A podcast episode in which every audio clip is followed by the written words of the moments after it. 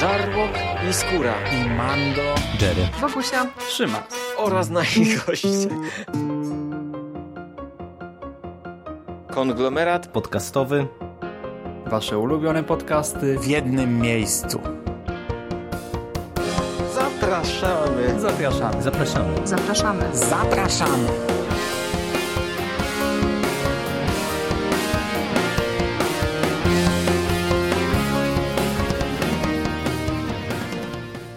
Witamy w konglomeracie podcastowym, czyli na platformie, która zbiera wszystkie Wasze ulubione podcasty w jednym miejscu. Ja nazywam się Michał Rakowicz, czyli Jerry. I dziś e, z ogromną przyjemnością, e, mam nadzieję, będę sobie dyskutował z dzisiejszym gościem i współredaktorem naszym, czyli Michałem Mochnikiem. Witam Cię, Michale. Witam serdecznie Ciebie, Jerry, i witam wszystkich słuchaczy. Bardzo dawno nie było nam dane porozmawiać i już się cieszę, e, że się spotkaliśmy w końcu przy okazji tego konkretnego nagrania. Tym bardziej, że ja od razu, wymieniając tytuł dzisiejszego dzieła, o którym będziemy rozmawiać, czyli Anihilacji, tomu pierwszego, się przyznam, że tak naprawdę no to ja dzięki tobie sięgnąłem po ten komiks. Nie wiem, czy ty wiesz w ogóle o tym. Znaczy, wydaje mi się, że kiedyś wspominałeś, nie, nie wiem, czy gdzieś publicznie, czy prywatnie, ale jak powtórzyłem sobie ten komiks na potrzeby niniejszego podcastu, to myślę, zacząłem podejrzewać, że może nawet chyba nie do końca mi podziękujesz za to. Oj nie, to zaraz sobie podyskutujemy. O, to, to tobie się podobał? Wiesz to ogólnie ja na razie jestem z tego pierwszego tomu zadowolony, ale to myślę, że do Aha. samej oceny to przejdziemy za chwilę. Najpierw to bym chciał w ogóle porozmawiać o tym, co to jest ta anihilacja, bo ja cały czas w trakcie lektury i, i, jak się dowiedziałem, że w ogóle ten komiks u nas się ma pojawić, to się trochę zastanawiałem, co powodowało Egmontem, że oni po anihilację w ogóle sięgnęli. No bo jak się spojrzy na to, czym jest ten komiks, jaką on historię opowiada, to w sumie z perspektywy postaci, które tutaj dostajemy, z perspektywy całej tej opowieści, z perspektywy tego, że to już jest komiks troszkę wiekowy, jak na standardy komiksowe, no bo oryginalnie Anihilacja ukazywała się e, w latach bodajże 2005-2007, jeżeli ja pamiętam. No to wiesz, to jest... do Civil War. Tak, tak, no to, to jest trochę to zastanawiające, co akurat Egmont skłoniło właśnie do wyboru tego konkretnego tytułu, no bo przyznasz, że e, w, pośród tego standardowego marvelowskiego portfolio, czy portfolio DC, który Egmont wydaje, no to Anihilacja jest trochę nietypowym tytułem. Tak, wydaje mi się, że tak, ale z drugiej strony, jeśli Egmont planuje na dłuższą metę, to to jest bardzo cwane posunięcie, ponieważ y, Anihilacja jest pewnym takim punktem początkowym dla całej ery jeśli chodzi o kosmos Marvela. Y, Anihilacja y, poustawiała dużo rzeczy, urządziła nowy status quo, wystrzeliła kilka całkiem niezłych serii komiksowych, takich jak Nowa czy Strażnicy Galaktyki i myślę, że Egmont kombinuje w ten sposób, że najpierw przedstawi nam Anihilację, Potem Anihilację Podbój, która już jest, zdaje się, zapowiedziana i prawie że wydana, z tego co patrzyłem. Tak, w lutym się ma pojawić. A potem, kiedy już będzie miał tę platformę, będzie mógł, y, Egmont będzie mógł na tej platformie budować kolejne serie wydawnicze y, kosmosu Marvela. Czy to jest dobre posunięcie? Według mnie tak średnio, ponieważ z jednej strony to są dobre komiksy, przynajmniej z tego co pamiętam, chociaż moja pamięć y, ostatnio w stosunku do komiksów jest odrobinę zawodna, ale o tym jeszcze porozmawiamy. Y, z jednej strony, owszem, to całkiem mądre posunięcie, ponieważ kosmos Marvela jest stosunkowo odseparowany od reszty uniwersum, trochę łatwiej go ogarnąć. To, co się dzieje w kosmosie, ma znacznie mniejszy wpływ na to, co się dzieje na Ziemi, ale z drugiej strony, no, trzeba powiedzieć, że te postaci, czy one są tak naprawdę popularne? Znaczy, Strażnicy Galaktyki to dzięki filmom Marvela, owszem, są ostatnio całkiem popularni, ale pozostali? No nic, zobaczymy. Zobaczymy, jak to Egmont rozegra. Nie wiem, może to, nie wiem, może mo moje podejrzenia nie są słuszne, może Egmont po prostu wydał ten komiks, bo uznał, że on jest na tyle ważny dla historii Marvela, na tyle interesujący, że może nim przyciągnąć y, czytelników.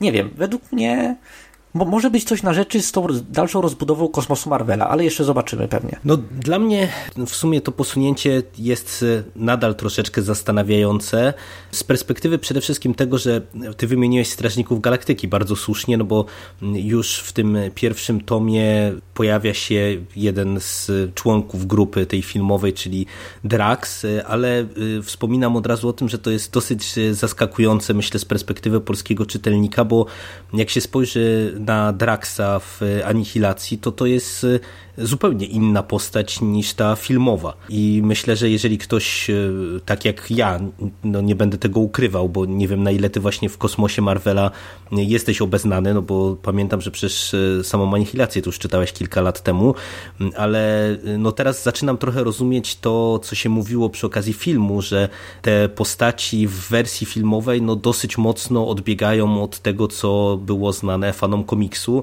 No i ja tu mam na razie wgląd tylko i wyłącznie w Draxa w jakimś tam minimalnym stopniu, no ale zaczynam rozumieć właśnie o co chodziło e, niektórym krytykom, e, te, te, taki, czy takim purystom, którzy chcieliby, aby te postaci na ekranie kin miały charakterystykę dosyć zbliżoną do tego, co, co mamy w tym głównym medium komiksowym. No tak, filmy akurat bardzo dużo namieszały, jeśli chodzi o mitologię tych postaci, o ich charakteryzację, nawet o ich pochodzenie. W końcu Drax w komiksach jest człowiekiem, znaczy ma e, ziemski rodowód, o tym, czy jest człowiekiem, to można polemizować. Podczas gdy w filmach jest, nie pochodzi z jakiejś obcej planety, jest kosmitą zupełnie niepowiązanym z Ziemią. No tak, ale to jest dość powszechne w adaptacjach, że dużo się zmienia. No fakty w Strażnikach Galaktyki pozmieniano naprawdę dużo. Czy na lepsze, czy na gorsze, to jest kwestia dyskusji i osobistych preferencji.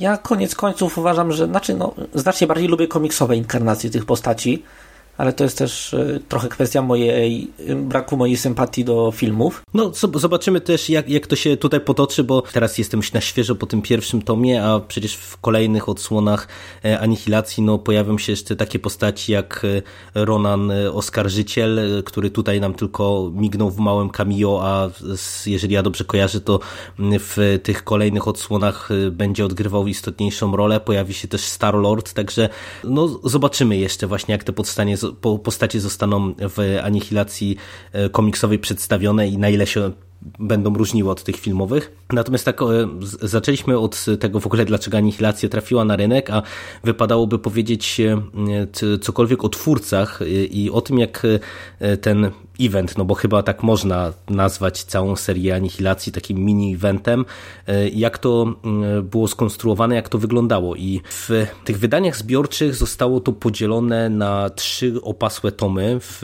pierwszym tomie mamy trzy historie, trzy komiksy, dwie czterozeszytówki oraz y, dłuższą jednozeszytową historię y, i w skład tego pierwszego wydania zbiorczego wchodzi komiks Drax Niszczyciel, Anihilacja Prolog oraz y, Anihilacja Nowa. I na wstępie od razu do ciebie pytanie, jeżeli chodzi o ten podział.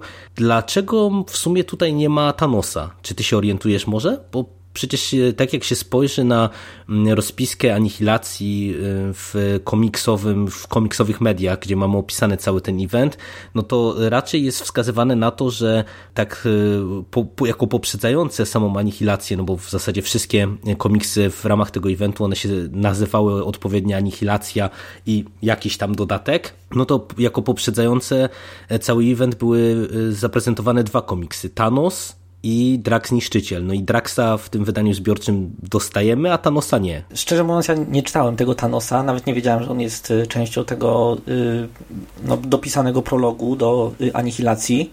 Więc trochę nie mogę Ci odpowiedzieć. Nie wiem, mogę teoretyzować. Ty pytasz o to, czemu w polskim wydaniu się nie znalazło? Ku mojemu zaskoczeniu to w ogóle się nie znalazło w tych wydaniach zbiorczych i tak no. się zastanawiałem, czy może wiesz dlaczego. No bo wiesz, z jednej strony jest to wymieniane jako właśnie element tego prologu do całego eventu, a z drugiej strony jest pominięty ten komiks w ramach tych wydań zbiorczych, no bo e, tutaj od razu też możemy zaznaczyć, że to polskie wydanie ono jest e, spójne i identyczne z wydaniami e, anglojęzycznymi.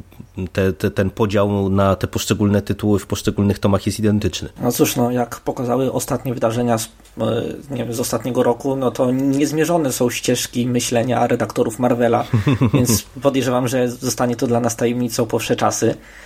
No ale myślę, że możemy przejść, przyjrzeć się do tego, co jednak dostaliśmy w ramach tego. Y, Od razu takie małe słówko na wstęp. Jerry ma y, polskie wydanie. Ja, baz, ja w swoich omówieniach będę bazował na y, elektronicznych wydaniach anglojęzycznych, bo do takich, no, do takich zdobyłem dostęp. Dlatego nie będę się wypowiadał z oczywistych względów, jeśli chodzi o tłumaczenie.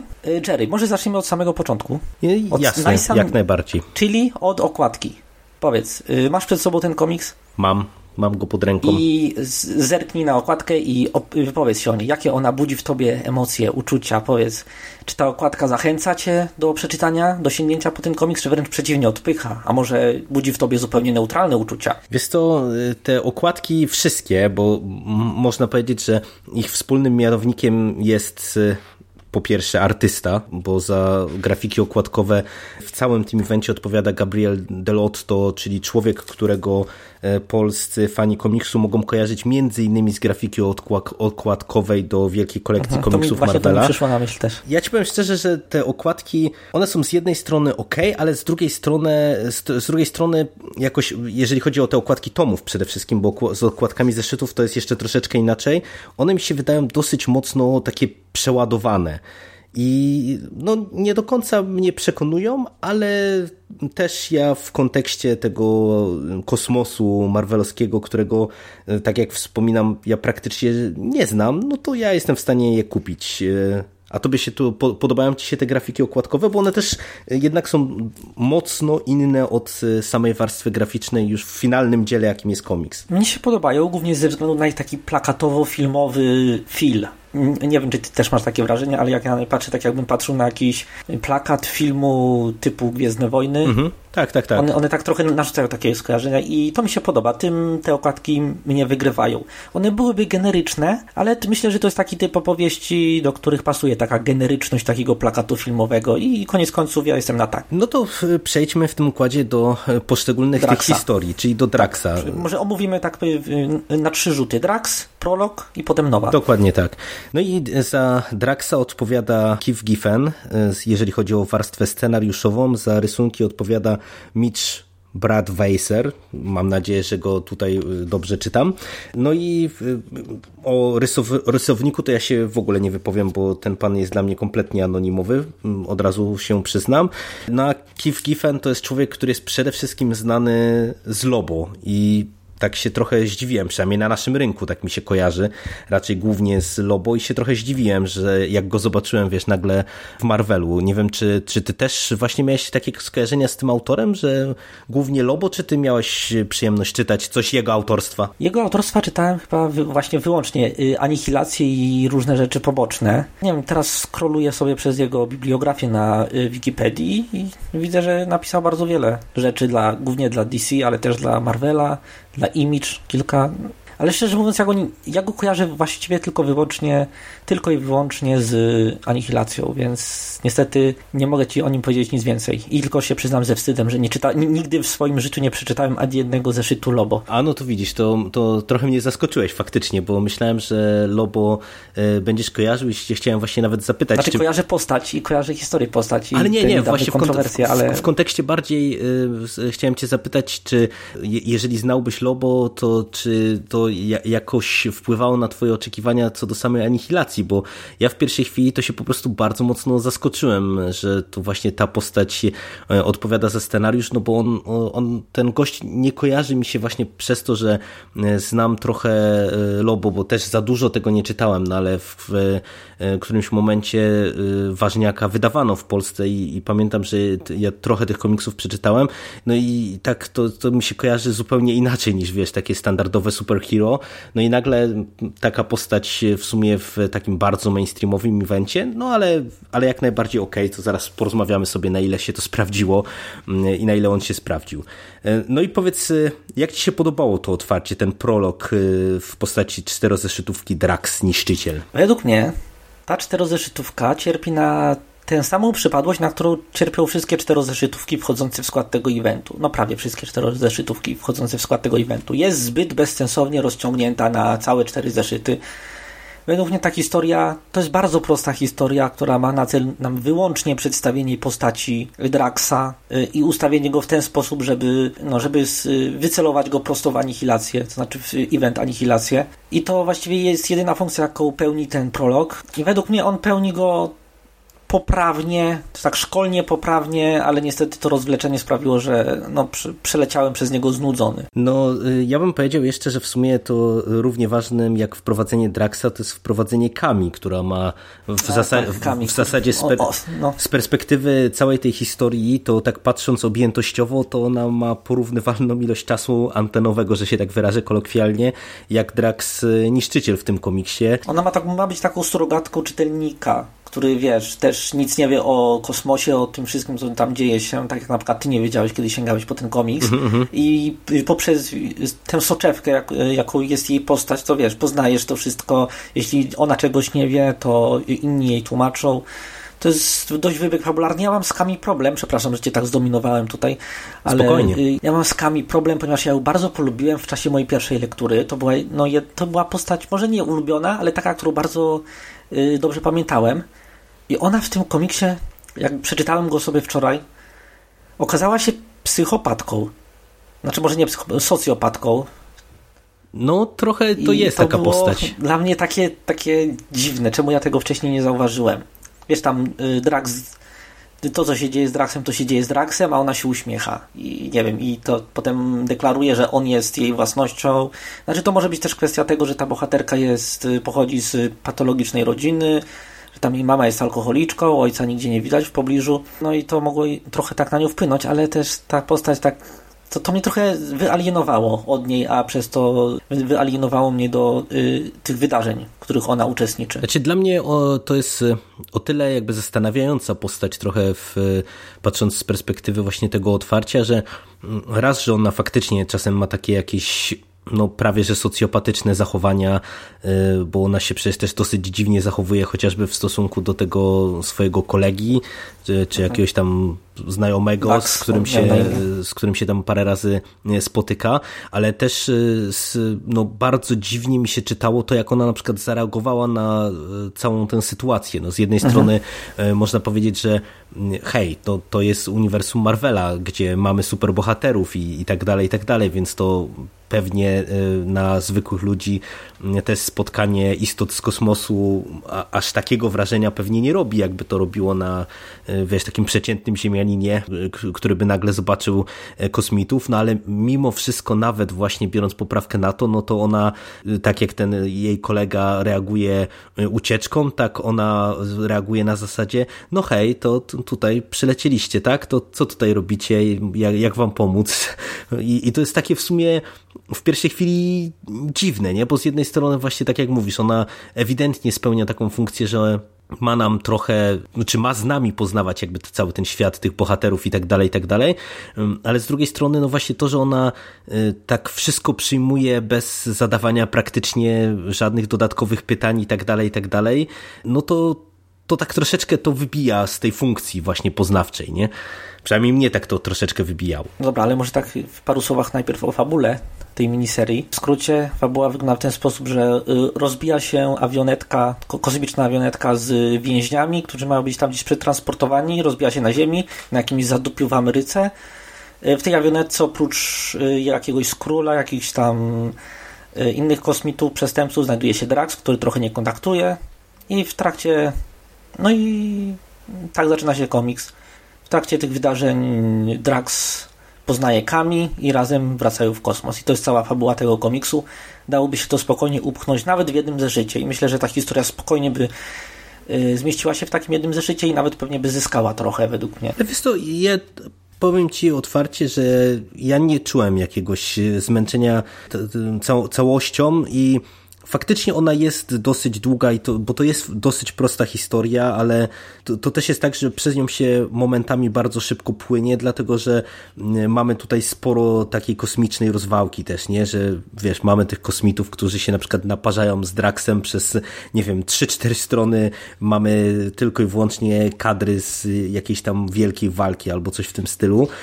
I w sumie dla mnie to było y, w porządku, tym bardziej, że wiesz, nie wiedząc tak naprawdę kompletnie nic, bo ja pamiętam, że o anihilacji to wiem tyle, co się dowiedziałem z twojego podcastu, e, z dziennika pokładowego, ale no też ja słuchałem tego nagrania e, kilka lat temu, tak jak powstało. E, i wiesz, no ja nie pamiętałem zupełnie nic, więc ja nawet nie wiedziałem w jaką stronę tutaj pójdziemy, czy co tutaj się będzie działo. I w sumie wydaje mi się, że jako taki prolog właśnie wprowadzający Draxa to było jak najbardziej ok, tym bardziej, że tutaj mamy też pokazaną samą przemianę tej postaci, nie? że właśnie tak jak wspominasz, że on na początku nie kontaktuje i on na początku to faktycznie się zachowuje trochę tak jak ten filmowy, czyli taki trochę, no głupi to może złe określenie, ale no wiesz, taki... Prostoduszny. Tak, prostoduszny, prostolinijny, taki trochę na zasadzie y, zostawcie mnie w spokoju i, y, i, i tyle, a nagle po, po na skutek wydarzeń, które się tutaj dzieją, no to ta postać się zmienia i to jest już taki nie tylko silny i wyszkolony w walce i super wytrzymały gość, ale też niebywale inteligentny, powiedziałbym, i daje się tutaj poznać jako taki człowiek, no bo to jest człowiek, to też jest, to, to było dla mnie mega zaskoczenie, że y, właśnie on też walczy, czy jego bronią też jest ten jakiś tam intelekt, czy y, nie wiem, że wiesz, on decyduje się na jakieś y, takie, powiedziałbym, działania trochę taktyczne, co później będziemy widzieli w tych kolejnych komiksach, nie wiem, jak właśnie, nie wiem, sprzymierzenie się z kimś tam i tak dalej, i tak dalej. Także dla mnie to było całkiem ok. No powiedzmy, jak podobały Ci się ilustracje w tym komiksie, znaczy w, tej, w tym prologu? Wiesz to, ilustracje dla mnie jak najbardziej w porządku. No tak jak mówię, ja nie znam kompletnie rysownika. Nie, nie wiem, czy ty się spotkałeś z nim kiedykolwiek, ale dla mnie to było w porządku, naprawdę. W, w kontekście te, tego komiksu, takiego superhero, to prezentowało się ładnie, kolorystyka mi grała. O właśnie, ja, ja miałem jeden problem tylko i wyłącznie z kolorystyką. Ona była taka, zgni, te zgniłe zielenie, to, no to, to, to nie jest coś, co bym, wiesz, lubił w komiksach. Mhm. Ale poza tym, tak, to była taka no, typowa, do, dość dobra kreska tak, dokładnie, no, superbohaterska. Do, do, dokładnie ładnie to ująłeś, że to jest taka trochę typowa y, kreska superbohaterska, ale, y, ale ładna, nie? Tutaj mamy i dbało się szczegóły i te postacie wyglądają ładnie, także no, pod tym kątem to się moim zdaniem całkiem dobrze sprawdza. No to teraz musimy przejść chyba do prologu, nie? Tak. Znaczy do anihilacja prologu. Dokładnie tak, do anihilacji prologu. No i to jest ten zeszyt y, to jest ta historia, która ma nas wprowadzać do tego całego y, wielkiego mini-eventu. No i tutaj już też zaczynamy od razu z grubej rury, bo ledwo E, właśnie spojrzymy na okładkę e, anihilacji prologu, która zdobi właśnie cały tom, no bo ta, ta grafika okładkowa w polskim wydaniu to jest e, właśnie okładka do anihilacji prolog, to dostajemy Thanosa i później szybko przeskakujemy do... Znaczy, no wiesz, ja, ja bym się trochę bardziej na tym skupił, bo to jest, to jest coś, czego według mnie brakuje filmom Marvela. Takie pokazanie Thanosa w takiej jakiejś sytuacji, w której on naprawdę może zabłysnąć i wykreować jakieś takie poczucie zagrożenia. I to według mnie jest y, chyba najlepszy moment w całym tym, może nawet, pra, chyba nawet w całym tym tomie. Te, wiesz, taka kryptyczna, niedookreślona rozmowa Thanosa z jakąś tajemniczą istotą, i, I, to naprawdę dobrze robi klimat według mnie i fajnie ustawia, ustawia atmosferę na to, co nas czeka na następnych stronach. Znaczy, tu się w pełni zgadzam, że pod kątem budowania atmosfery ta strona się sprawdza doskonale, natomiast ona jest też y, bardzo enigmatyczna, no bo ja cały czas y, będę do tego wracał. Wiesz, dla mnie tu jest wszystko nowością. Ja nie znam kosmosu Marvela, nie wiem nic o anihilacji i po prostu nagle, kiedy dostaję Thanosa, którego znam w zasadzie tylko i wyłącznie z filmów do tej pory, a w filmach jest moim zdaniem słabo nakreślony. No wiesz, no to jest gość, który... On w ogóle tam nie jest nakreślony. No, to jest tak, to jest po, temat na osobny podcast, tak, tak naprawdę. No, może kiedyś. Na razie skupmy się na komiksie. Yy, więc wiesz, więc po prostu no, ja nic o tej postaci w zasadzie nie wiem i mamy rozmowę ze śmiercią, co już też jest dosyć dla mnie enigmatyczne, bo co prawda kojarzę, że w Polsce nawet się chyba ukazał komiks zatytułowany Thanos Arona, w, który, który chyba ten wątek Thanosa i śmierci dosyć mocno eksploruje. Tak, w komiksach Thanos, Thanos to jest nie, nie była ziemia, jeśli chodzi o jego bardziej rozpoznawalną filmową wersję. E, w komiksach Thanos on ma tę obsesję na punkcie y, śmierci, na punkcie antropomorficznej personifikacji, na punkcie uosobienia tego aspektu wszechświata. Jest w niej zakochany i, i poprzez ten mord i chaos, który szerzy, on chce się do niej zbliżyć tak y, metafizyczno-egzystencjalnie. Mhm. I, no i, i teraz sobie porównaj tego gościa z filmów różowego gościa z filmów, który siedzi na krześle i, i tylko się uśmiecha. No i, i, nic mu się nie udaje, bo nie wiem ile już filmów zbiera Kamienie Nieskończoności i do Tak, tej pory jeszcze żadnego no, nie zebrał. Nie, stracił jeden. Tak, no stracił jeden. No. no i wracając jakby do tych głównych wydarzeń, no to przenosimy się na Kyln, czyli do takiego, takiego mówię, jakiejś kaskady energetycznej, jak to jest tutaj przetłumaczone, yy, i więzienia o zaostrzonym rygorze, mm, które yy, no, jest pierwszym punktem na drodze fali anihilacji, bo, bo to jest też jakby dla mnie interesujące, że ten komiks y, rzuca czytelnika naprawdę na bardzo głęboką wodę, bo mamy y, tą jedną stronę z Thanosem i ze śmiercią, bardzo enigmatyczną, y, mamy pokazany ten Kyln i jakąś rozmowę więźniów i następna strona to już jest y, taka ta plansza na całe dwie strony z wielkim tytułem Anihilacja i zaczyna się po prostu rozwałka. Ten Kyln zostaje zniszczony, przenosimy się p- później bardzo szybko na Ksandar, gdzie poznajemy członków korpusu Nowa. W międzyczasie jakby mamy też takie przerywniki w postaci spotkań z różnymi bohaterami, którzy zakładam już nawet po tytułach kolejnych y, miniserii będą istotni fabularnie, bo pojawia się nam właśnie Drax z Kami, pojawia się Silver Surfer, pojawia się Ronan, ale to są takie też y, zupełnie powiedziałbym pomijalne nawet fabularnie z punktu widzenia prologu elementy, tylko no, takie drobne przerwniki, a sednem jest to, że właśnie fala anihilacji po e, rozwaleniu Kylnu dociera na Ksandar, no i mamy tak naprawdę jedną wielką Zniszczenie kosmiczną Xandaru, zniszczenie rozwałkę. Nowa Korps. No, zniszczenie Nowa Korps chyba było y, głównym punktem programu Tak, w tym tak, tak, y, prologu. tak, dokładnie ponieważ tak. to w ogóle zmienia układ sił, bo Nowa jest we wszechświecie, w kosmosie Marvela jest takim, no, taką kosmiczną policją i nagle okazuje się, że ich brakuje i nie wiadomo co robić. Jeśli jest jakiś kosmiczny kryzys, no to wiadomo, leci się do Nowa Korps na skargę, tak jak na Ziemi leci się na skargę do Avengers y, albo do SHIELD. No, dokładnie tak, a, a, jeszcze, a jeszcze tutaj ten, też jakby, no można powiedzieć, że to jest taki mini spoiler, ale musimy i tak o tym powiedzieć ze względu na chociażby kolejną miniserię nie ukryjemy tego i tak, e, że tutaj Ksandar zostaje zniszczony, Nowa Korps zostaje zniszczony i jedyną e, osobą, która przetrwała jest e, Ri- Richard Richard. Rider, e, czyli właśnie Nowa, nowy Nowa, że się tak wyrażę. Trochę masło maślane mi wyszło, no ale niestety. No i jak oceniasz w ogóle ten prolog? Podobało ci się to? Tak zacząłeś z, właśnie na początku, Nie, nie że, mi że ci nie podziękuję, więc tak się domyśliłem, że, że odświeżenie niespecjalnie ci przypadło do gustu. To, to powiedz, jak tam twoje wrażenia? To znaczy, według mnie ten komiks cierpi na, znaczy ten prolog cierpi na brak y, jakiejś tak y, spójnej osi, która by połączyła płynnie te wydarzenia jedno w drugie, bo tak tutaj trochę skaczemy od Sasa do Lasa, od Draxa do Silver Surfera, od Ronana do Nowy. Tu poznajemy szybko jakichś więźniów, których zaraz upuścimy, żeby już nigdy więcej do nich nie wrócić. Tutaj coś jeszcze się dzieje, tutaj widzimy trochę Anihilusa i to, to mi miało dać taki początek tym wszystkim seriom, które y, zaczęły później wychodzić po tym prologu, które były umiejsc umiejscowione pomiędzy prologiem a główną miniserią Annihilation. W praktyce to, no, w praktyce to zrealizowało swoje zadanie w tym sensie, że to jest dobrym prologiem dla y, każdej z tych miniserii. Tam daje tak trochę przedsmak tego, co się będzie później działo. Ale jako y, autonomiczny komiks, jako coś, co nie wiem, ściągasz sobie z półki, żeby się czy, czymś rozerwać, to, to nie sprawdza się w ogóle. Nie ma ani żadnej spójnej narracji, ani żadnego przepływ, płynnego przepływu wydarzeń jedno w drugie.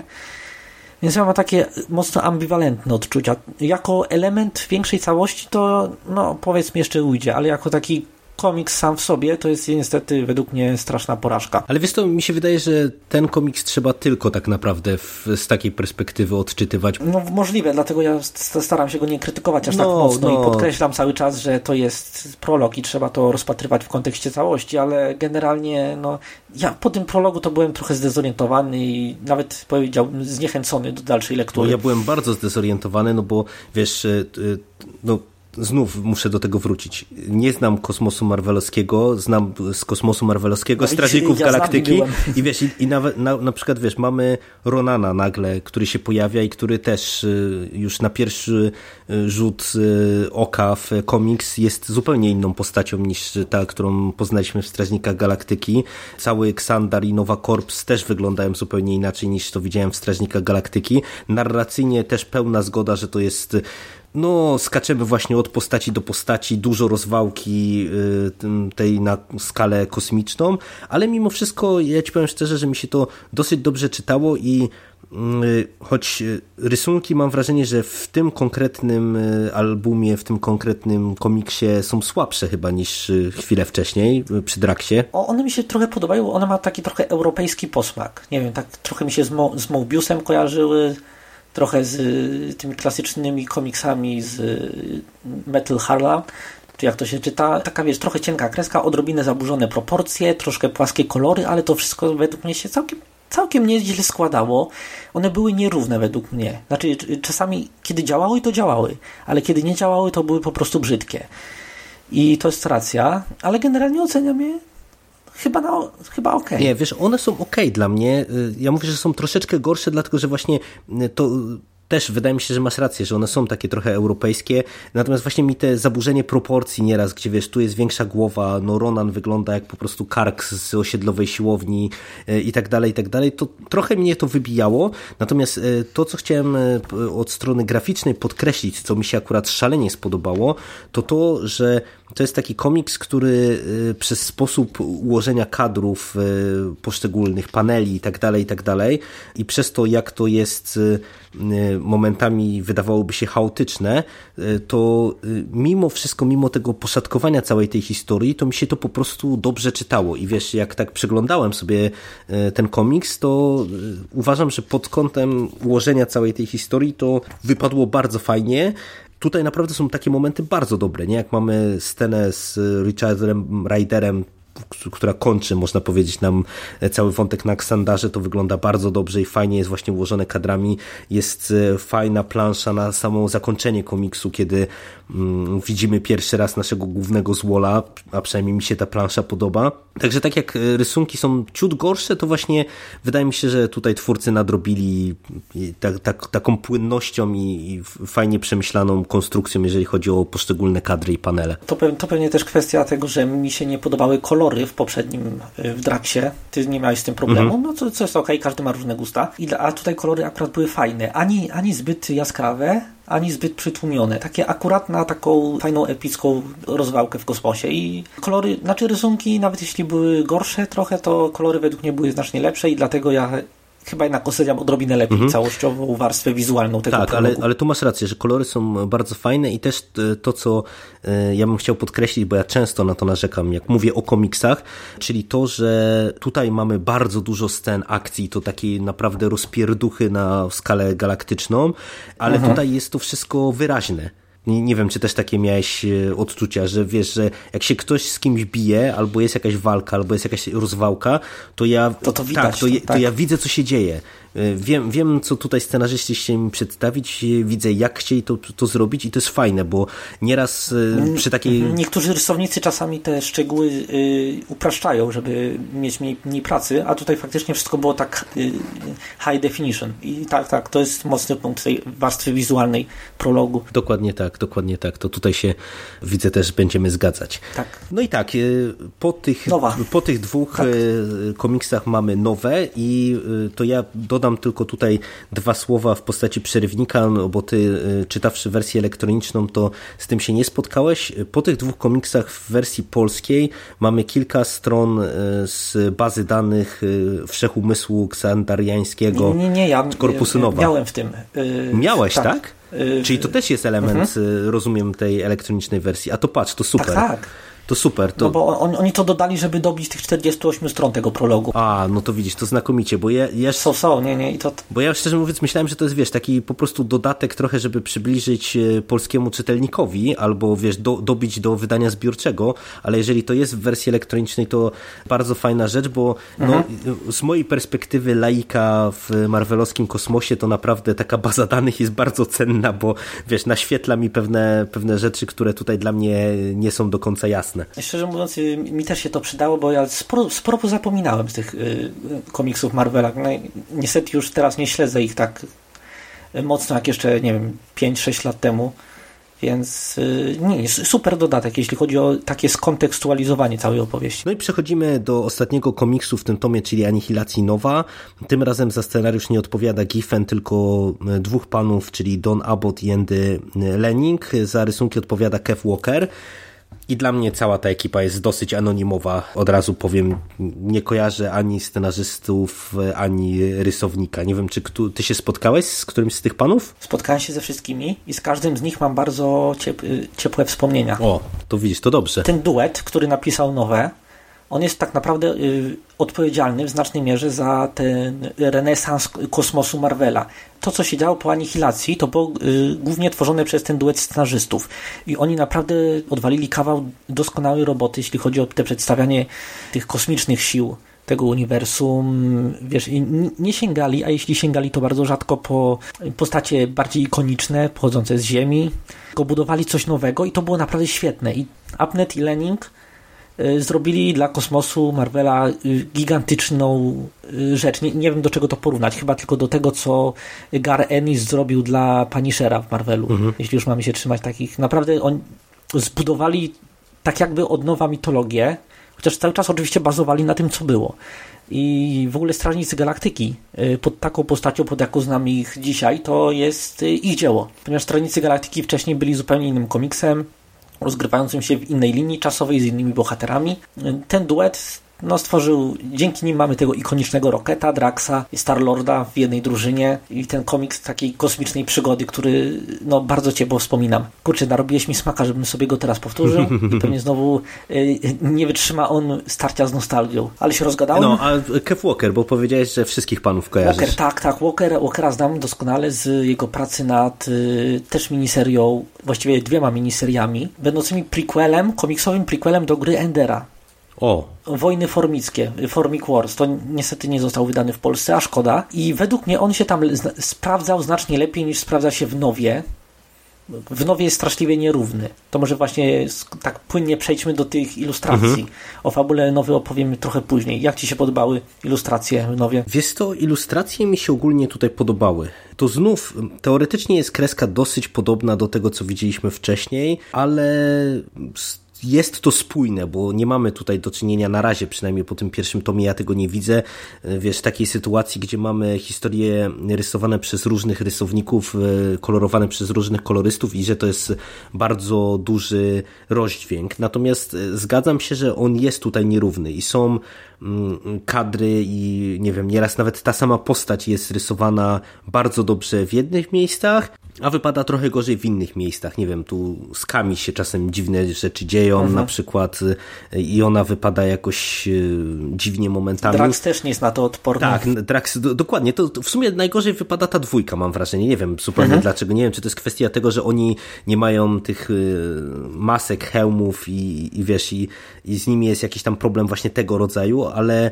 ale oni faktycznie chyba najgorzej i najbardziej nierówno są rysowani, ale pozostałe rysunki mi się podobały i właśnie znowu tutaj mamy dużo walki, dużo e, takich bardzo dynamicznych sekwencji i tak jak jeszcze teraz kartkuję właśnie sobie ten komiks, to też mi się to naprawdę bardzo podobało i od tej strony kolorystycznej też, bo tutaj no, tu mamy dużo ognia, dużo takich wyraźnych barw, no bo tu już się zadyma zaczyna naprawdę na, na ostrą skalę i dla mnie te rysunki jak najbardziej w porządku się tu prezentują. Ja nie, nie mam nic do dodania. One są nierówne, ale są generalnie przyjemne, jeśli tak patrzymy całościowo. No, a to powiedz mi teraz y, y, fabuła, no bo w zasadzie ten, y, te, ta miniseria z kolei to jest w największym skrócie dojrzewanie Richarda Rydera do roli nowy, czyli ostatniego członka korpusu, w którego ksandariański wszechumysł wniknął i on tak naprawdę dysponuje, jest nosicielem w tej chwili, dysponentem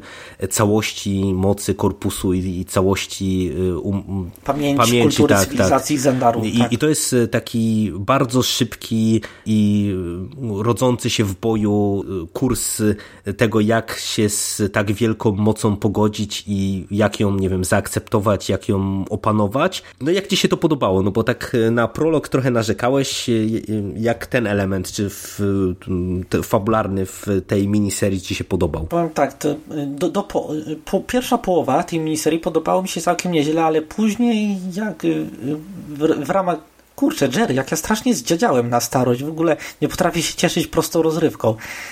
No, ale wracając do rzeczy. Nie, początkowo to było naprawdę świetne. Według mnie sam ten y, początek tej miniserii, wiesz, dramatyzm, tutaj śnieg pada, atmosfera się psuje, wszystko jest y, ponure, dramatyczne, y, Ryder się budzi, jest w szoku, nie wie co się dzieje. Tutaj nagle wielka ta inteligencja Zandaru mówi mu, że musi przejąć na siebie ją, no przejąć ją na siebie, on się boi, nie bez podstawy.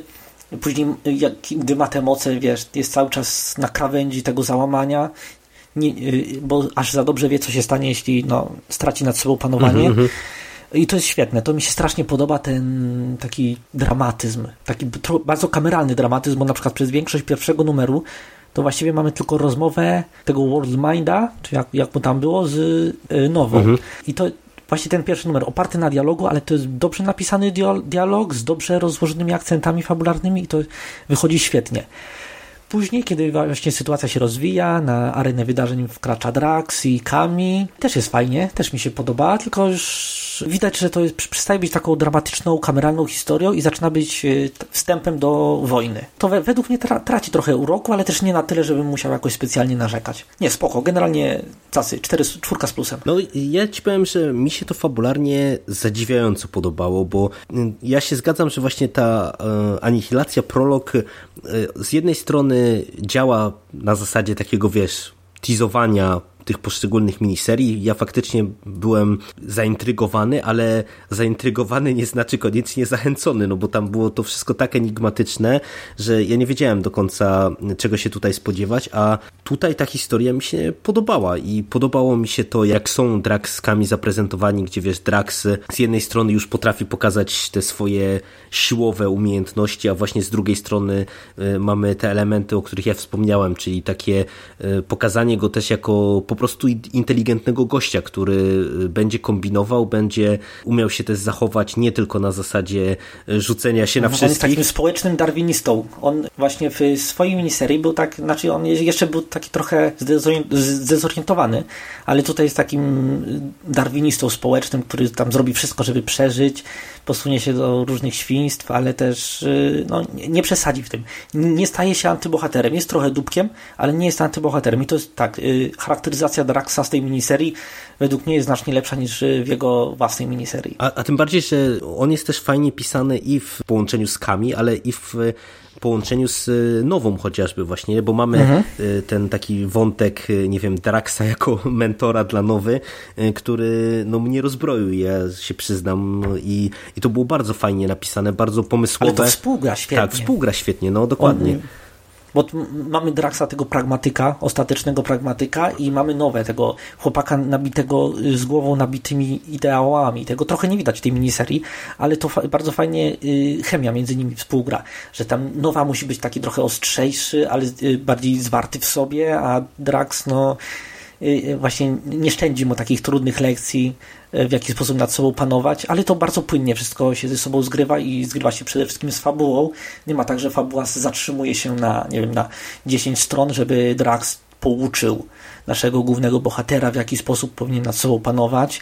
Tylko wszystko dzieje się równolegle i bardzo organicznie. I A, super. a tym bardziej, że wiesz, Mhm. że tutaj to mówimy o tej dwójce, ale tu w zasadzie ze wszystkimi postaciami to fajnie gra, bo e, Kami jest niezłym uzupełnieniem takim, które wnosi trochę humoru do tego wszystkiego. Ona, ona chyba jest na, na, nawet trochę bardziej ludzka w tej miniserii. Tak, tak, jest, jest bardziej ludzka i mówię, tu ona jest y, bardzo często takim człowiekiem, który wiesz, puentuje całą sytuację, nie? Jak Mhm. tutaj mamy taki galopujący żart y, na przykład w, w miniserii Nowa o tym, jak, jak to oni wyglądają wszyscy tandetnie, jak ona się z nich nabija, jak się poszczególne postaci pojawiają i ona jak tam ich komentuje, co i róż właśnie ich wygląd, to, to mi się bardzo podobało, bo to wiesz, taki fajny, fajny żart, nie, nie niskich lotów, tylko taki oparty właśnie na e, umiejscowieniu w kontekście danej sytuacji. Bardzo fajnie to wypadało.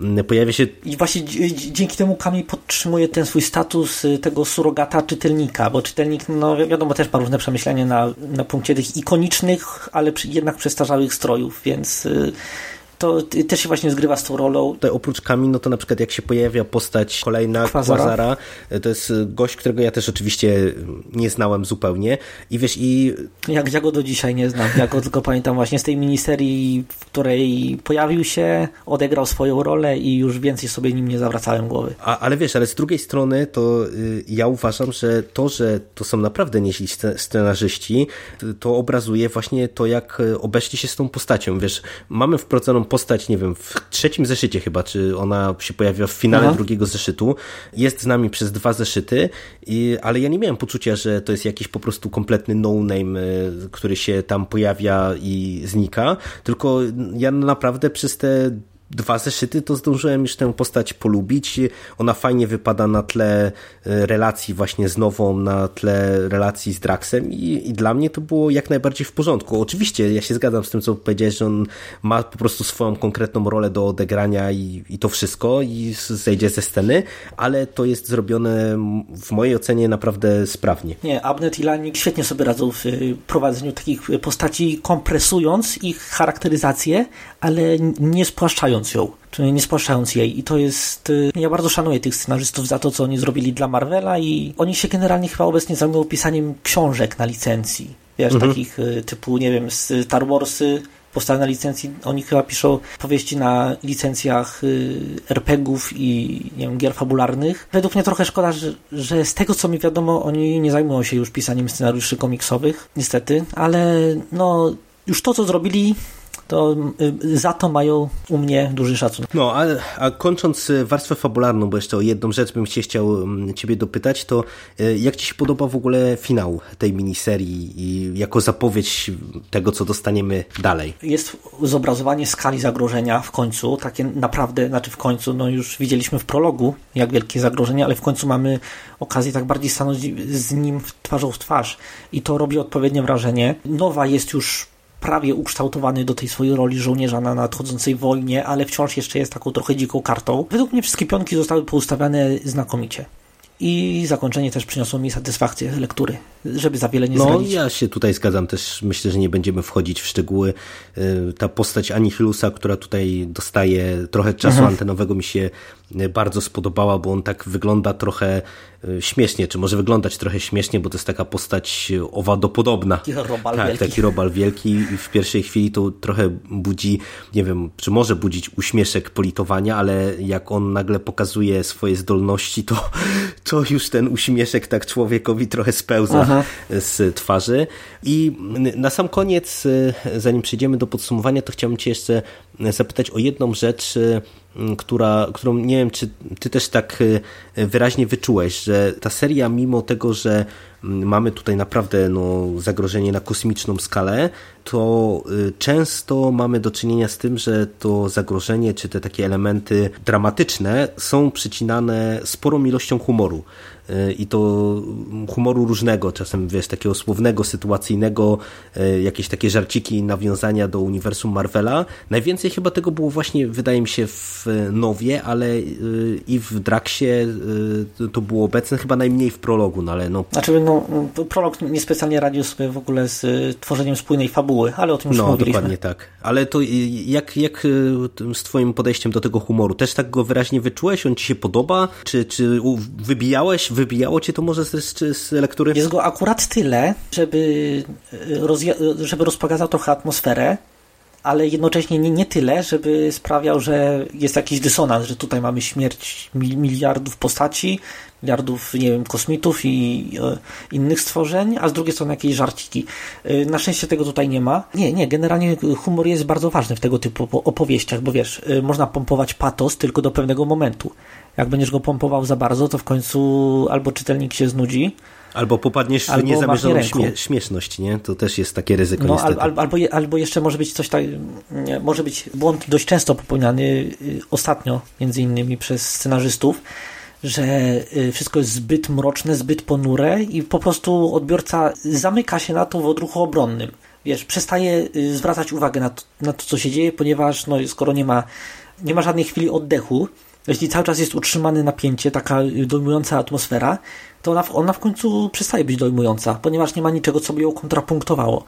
I tutaj to poczucie humoru pomaga ją kontrapunktować i przez większość czasu jest to przeprowadzane znakomicie. Właściwie nie przypominam sobie żadnego takiego momentu, w którym, nie wiem, jakiś żarty zepsułby mi atmosferę, albo był y, opowiadany zbyt długo, albo był irytujący. Nie, nie, tutaj akurat wyrównanie poziomu patosu i humoru było znakomite. No, ja się w pełni zgadzam. No, ni- Nic nie mam do dodania, bo też mi się to bardzo podobało i właśnie y, uważam, że to, to jest też kolejny taki dowód na to, że scenarzyści sobie tutaj dobrze ogólnie z y, materią radzili, bo ja w, jak pierwszy raz zobaczyłem jakiś taki żarcik, to tak mi się wiesz, zapaliła taka tylko żółta lampka, żeby zaraz tutaj nie zaczęli nam za bardzo śmieszkować, bo no, to nie jest historia właśnie o, gdzie mamy tak, taką skalę zagrożenia na galaktyczny poziom po prostu, żeby wiesz, yy, okraszać to nazbyt dużą ilością czerstwego humoru, a wyszło to bardzo fajnie, całościowo. Tak, zgadzam się w pełni. Mo, mo- może jeszcze powiedz, wia- jak byś ocenił ten, ten tom w ogóle indywidualnie, jako, jako oddzielną całość? Mi się bardzo podobał.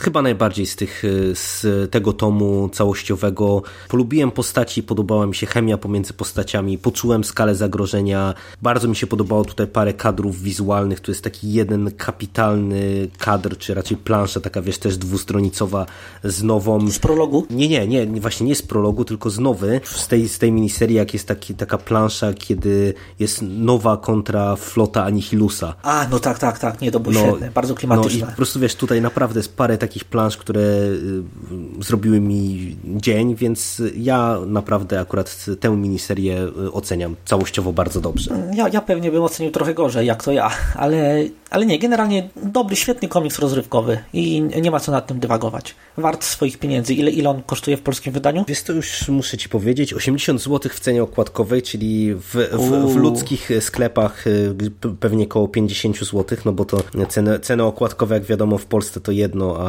ceny Tak. transakcyjne to zupełnie inna rzecz. Ekonomiczna schizofrenia. Tak, tak. No ale nie, nie, generalnie komiks jest godny polecenia, mimo Do, wszystko. dokładnie tak, tym bardziej, że mówię, jeszcze tutaj w, standardowo, tak jak na tych y, polskich wydaniach zbiorczych, mamy trochę dodatków, są szkice okładek, są szkice z prologu, z rozrysowaniem poszczególnych plansz, jest szki, y, trochę szkiców postaci, także dla mnie wyda, od strony wydania to jest znowu bardzo solidna półka. No i tak na zakończenie to za, zacząłeś trochę tak niepokojąco, czyli że o- wyczułem, że ci się niespecjalnie podobał ten powrót po latach, y, ale całościowo i- ja- ja- jak, jak to oceniasz właśnie i czy się poczułeś zachęcony do lektury kolejnych y, tych miniserii, kolejnych tomów? Znaczy, ja je pewnie przeczytam, bo no, mam, mam nadzieję, że będziesz chciał zrobić ze mną podcast. Jak, jak najbardziej i to szybko. No to super. Oczywiście, będzie mi bardzo miło.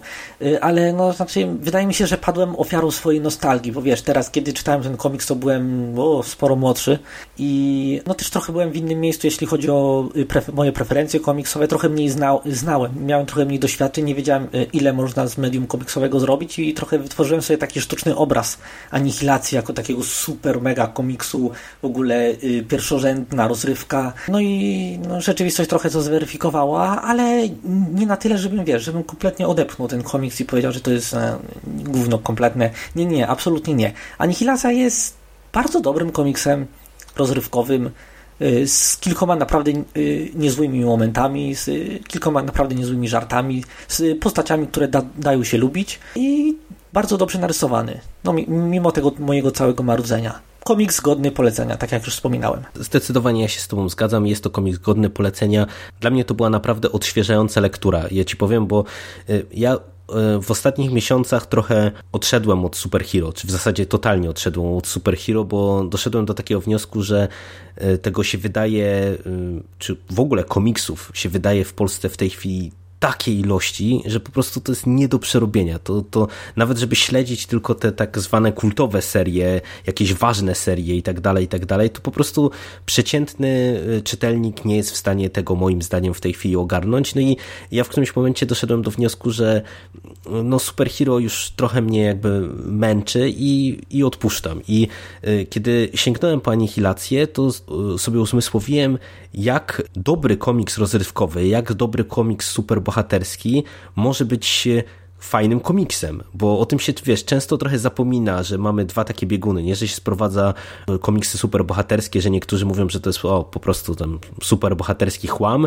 i to wszystko. I nagle się okazuje, że kiedy mamy niezłych scenarzystów, kiedy mamy określony pomysł, to też ten komiks superbohaterski naprawdę może nam dostarczyć e, sporo frajdy to jest też trochę kwestia tego, czy to jest komiks superbohaterski, ponieważ superbohaterów mamy w nim takich klasycznych, mhm. no niewielu. No, ktoś tam wpisuje w taki klasyczny, szablonowy, modelowy... Na, na, ten, yy, na tym etapie to chyba tylko Quasar i Nowa jako, jako tako, ja bym mhm. powiedział. Ale wiesz, ale dla mnie i tak samo wpisanie te, tego całości anihilacji właśnie w uniwersum Marvela to, to już mnie jakoś tam łączy z tym komiksem superbohaterskim, ale to też było dla mnie właśnie odświeżające, że dostałem świat, którego tak naprawdę nie znam, nie? No bo jeszcze raz możemy to podkreślić, że co z tego, że e, ja jako widz e, trochę liznąłem kosmosu marvelowskiego w filmach, skoro e, ten kosmos w anihilacji to jest zupełnie inna domena tak naprawdę. Dokładnie. I właśnie myślę, że to dzięki temu można polecić ten komiks komuś, kto się nie orientuje w tych komiksach superbohaterskich, bo na przykład odstrasza go tak skomplikowana mitologia sięgająca 50 lat do tyłu. Dokładnie tak. A, a tym bardziej, że właśnie te takie elementy z tego dziennika, z tej bazy danych nowy, to one porządkują pewne rzeczy i wydaje mi się, że mimo wszystko ja jestem najlepszym dowodem, że można tego y, świata y, kosmicznego Marvela nie znać, a y, nie czuć się suma summarum zagubionym, tylko dostać porządny komiks. Wiesz co, wydaje mi się, że po zakończeniu Anihilacji będziesz chciał sięgnąć po Strażników Galaktyki i po Nowę i tam ewentualnie te komiksy towarzyszące temu takiemu mikrouniwersum kosmicznemu Marvela, który stworzył Abner i Lanning. No, mam nadzieję, że wkrótce o tym podyskutujemy, bo ja naprawdę bym chciał y, dosyć płynnie omówić te poszczególne tomy, bo dla mnie taką iskrą w ogóle do tego naszego nagrania jest to, że Anihilacja trzecia się ukazała teraz w grudniu, ten pierwszy tom ukazał się w styczniu. Ja akurat jestem takim trochę perwersem i nieraz lubię już mieć całą serię na, na półce, zanim się zabieram za lekturę i właśnie już teraz jak y, siedliśmy, to mam nadzieję, że o tych kolejnych tomach też porozmawiamy sobie w miarę szybko i, i będzie okazja właśnie zobaczyć, jak to wypada całościowo i trochę z jednej strony to mm, brzmi groźnie, jak ty mi tutaj zarzucasz teraz wędkę w postaci tego, że będę miał chętkę na inne serie, ale w sumie to może bym Oj, się będziesz. nawet ucieszył, nie? Bo no, powiem ci szczerze, że naprawdę tak jak mówię, od tego go Marvela troszeczkę odszedłem, czy, bo DC to ja czytam zasadniczo mało, to naprawdę no, nabrałem chętki na taki dobry komiks rozrywkowy, także... Bo generalnie Marvel jest najlepszy wtedy, kiedy on się porusza trochę po krawędzi. Wiesz, te wszechświaty alternatywne, te jakieś peryferie ich uniwersum. Tam na tych granicach zwykle w Marvelu dzieją się najfajniejsze rzeczy. Ja strasznie nad tym ubolewam, że ostatnio Marvel poszedł w taką strasznie integralność uniwersum, że wszystko wszystkie komiksy, które wydają, a które nie są patrzone szyldem Gwiezdnych Wojen, one wszystkie rozgrywały się w jednym i tym samym uniwersum, zamiast różnych takich wariacji na temat. Chociaż na, nawet teraz Marvelowi zdarza się y, wydać coś fajnego. No ale tu już brniemy w straszny tak, off-top. Tak, dokładnie. No to nic, to dziękuję Ci Michale za nagranie. Bardzo się cieszę, że się udało nam dogadać. Mam nadzieję, że się usłyszymy wkrótce przy kolejnym tomie. Także dzięki Ci bardzo za dzisiaj. No, miejmy nadzieję. Nie ma sprawy. Ja Tobie również dziękuję. Dziękujemy słuchaczom i do usłyszenia wkrótce. Cześć. Do usłyszenia. Cześć.